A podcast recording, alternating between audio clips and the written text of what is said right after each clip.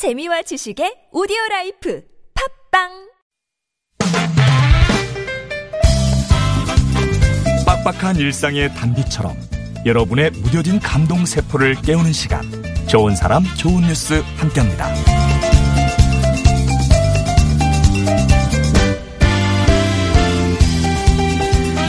설악산을 누비던 멸종위기 종 산양 부부가 드디어 부모가 되었다네요.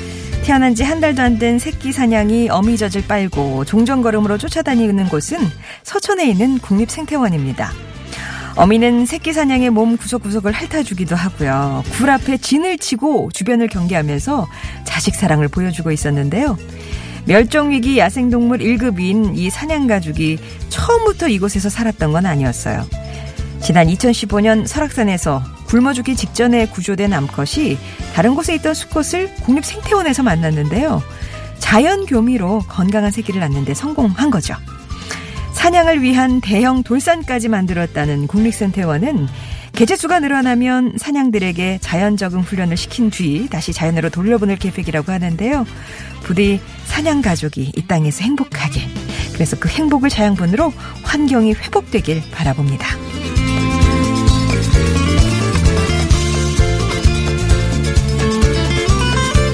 요즘은 자신이 좋아하는 스타를 위해 선행을 베푸는 팬클럽들이 참 많죠. 자신이 좋아하는 스타를 위해 할 수 있는 일 어디까지일까요? 방탄소년단의 태국 팬들은 자선 활동으로 헌혈을 진행했습니다. 팬들은 데뷔 5주년을 맞은 방탄소년단을 축하하고자 지난달부터 헌혈 프로젝트를 벌였는데요.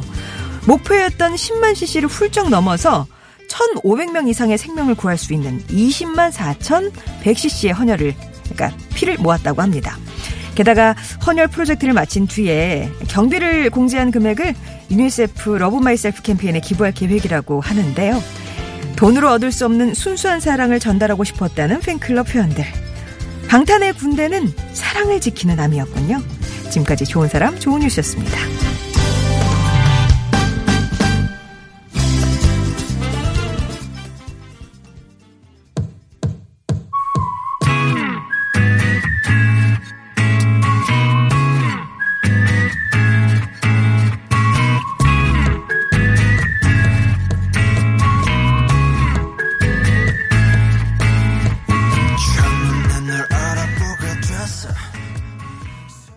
방탄소년단의 DNA 들으셨습니다. 좋은 사람 좋은 뉴스 오늘도 어 들어서 좀 기분 좋아지는 소식 두 가지 사연 전해 드렸는데요. 먼저 사냥 부부 사냥 부부가 새끼를 낳았대요.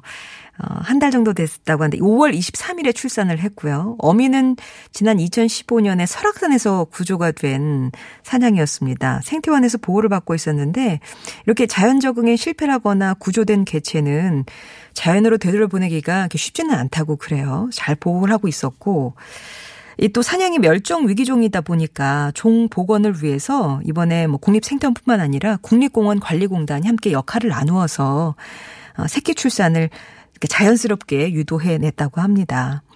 생태계를 위한 협업이 이루어지고 있는 그런 현장이었는데요. 향후 다른 보건 사업에 귀감이 되면 또 좋겠습니다.